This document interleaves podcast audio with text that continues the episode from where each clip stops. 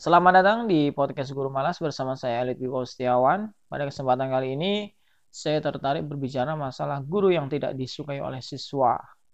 Kita semua tentunya pernah merasakan menjadi siswa. Dari mulai kita TK, SD, SMP, SMA, dan kuliah. Setiap jenjang pasti ada guru yang disukai dan ada pula guru yang tidak disukai. Contoh kecilnya saya. Saya masih ingat beberapa guru yang saya sukai ketika duduk di bangku TK. Di antaranya ada Bu Parmi, Bu Suparmi nama lengkapnya. saya tertarik kepada Bu Suparmi karena beliau eh, begitu ngemong sama siswanya, tidak mudah marah, eh, perhatian sama siswa, dan yang terpenting setiap kali siswa eh, kesulitan, beliau bersedia untuk membantu. Tapi ada satu guru yang tidak saya suka waktu TK, namanya Bu Endang. Kebetulan tetangga saya sendiri, saya tidak suka beliau bukan karena dia uh, tetangga saya, tapi karena cara dia mengajar lebih galak. Kita tahu bahwa anak usia TK sangat tidak menyukai adanya guru yang galak. Itulah kenapa saya tidak suka dan mungkin bukan hanya saya, teman-teman saya pun juga banyak yang tidak suka sama Bu Endang ketika duduk di bangku TK. Kemudian di bangku sekolah dasar dari kelas 1 sampai kelas 6 ada banyak guru di setiap jenjangnya tentunya berbeda.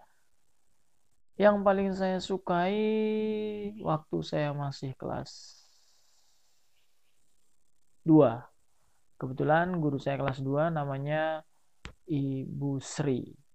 Beliau adalah kepala sekolah karena di tempat saya mengajar eh di tempat saya belajar dulu kekurangan guru makanya beliau mengajar di kelas 2 meskipun beliau perempuan tapi semangat beliau tidak kalah dengan guru-guru yang eh, guru laki-laki yang ada di sekolah saya waktu SD beliau termasuk yang paling aktif di samping karena beliau kepala sekolah. Jadi setiap kali Uh, sebelum sebelum mulai belajar biasanya anak-anak kelas 2 dibawa ke perpustakaan untuk memilih buku yang disukainya. Kemudian setelah mendapat uh, memilih buku yang disukai, anak-anak dibawa masuk ke dalam kelas, diminta untuk membaca kurang lebih 10 sampai 15 menit setelah itu anak-anak disuruh untuk mengembalikan lagi ke perpustakaan di tempat yang sama. Tujuannya mungkin melatih agar anak bertanggung jawab dari dini. Tapi di bangku SD juga saya tidak suka terhadap uh, guru uh, yang mengajar saya di kelas 3 dan 4 karena kebetulan sama kelas 3 dan kelas 4 saya diampu oleh guru yang sama. Saya tidak suka beliau karena beliau cenderung uh, pilih kasih kepada siswanya.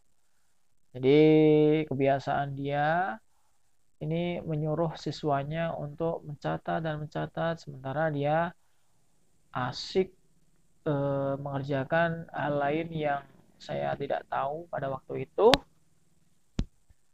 Kemudian kebiasaan beliau yang lain yang tidak saya sukai biasanya eh, anak-anak yang masih saudara sama dia itu biasanya mendapat perhatian lebih daripada uh, siswa-siswa lain yang tidak ada hubungan keluarga ataupun sanak famili dengan beliau.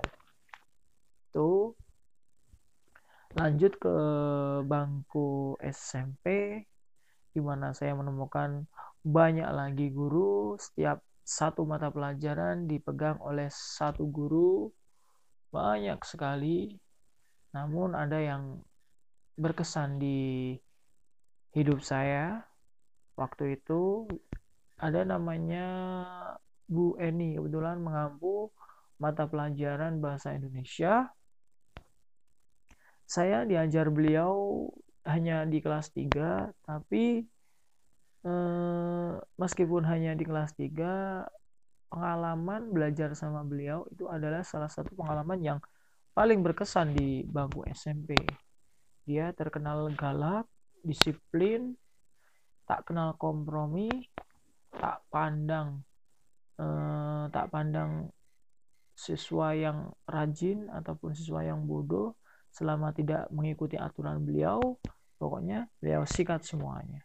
Itu yang paling saya suka karena beliau fair dalam menjadi guru.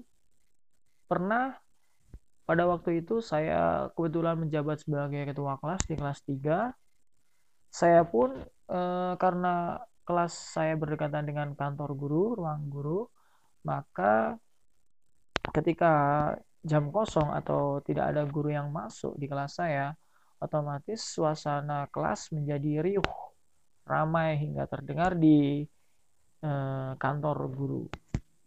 Kemudian ketika saya eh, mencari guru di kantor guru, tiba-tiba Bu Eni datang dan langsung marah-marah kepada saya. Saya dibilang ketua kelas yang tidak tahu eh, memimpin kelas, tidak tahu mendisiplinkan teman-teman di kelas, dan tidak hanya di ruang guru saya kena marah. Ketika beliau masuk di kelas saya pun kemarahannya masih berlanjut. Dan ini menyadarkan saya akan pentingnya seorang pemimpin. Meskipun lingkupnya masih kecil pada saat itu pemimpin dalam kelas tapi mau tidak mau ketika suasana kelas menjadi riuh dan bisa mengganggu eh, kelas lain saya harus bertanggung jawab sebisa mungkin. Mungkin pesan beliau marah kepada saya begitu yang saya artikan.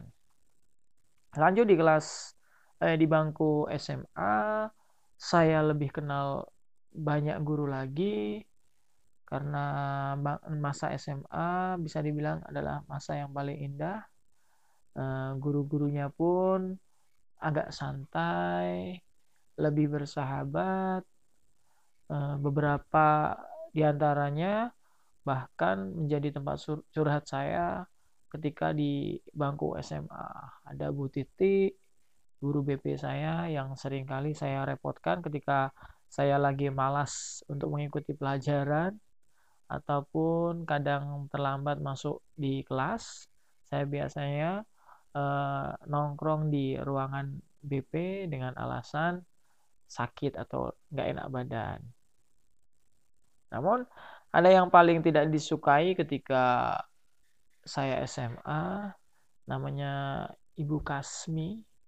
Beliau terkenal galak mengajar mata pelajaran geografi dan saya tidak suka beliau bukan karena galaknya, mengingat saya dulu juga pernah mengidolakan guru yang galak di SME tapi bukan semi ini cara dia menegur siswanya ini menurut saya cukup berlebihan karena biasanya sebelum mulai pelajaran dia akan bertanya tentang pelajaran yang kemarin kepada siswanya. Nah, siswa disuruh maju, setelah itu ditanya, apabila tidak bisa menjawab, maka eh, dia ambil penggaris yang panjang dari kayu, kemudian di tusuk-tusukan biasanya di bagian perut atau di paha. Nah, itu yang namanya anak SMA biasanya kan kita sudah mulai agak terangsang kayak gitu kan. Apalagi, kalau misalnya yang disuruh maju itu perempuan yang mohon maaf punya bentuk tubuh yang aduhai. Nah, itu biasanya akan cenderung berkeringat pada saat maju ke depan. Saya pun pernah merasakan hal itu ketika saya maju ditanya tidak bisa menjawab, kemudian penggaris itu ditusuk-tusukan di eh, sekitar paha saya. Geli, rasa geli itu pasti. Dan eh, karena geli itu akhirnya saya berkeringat dan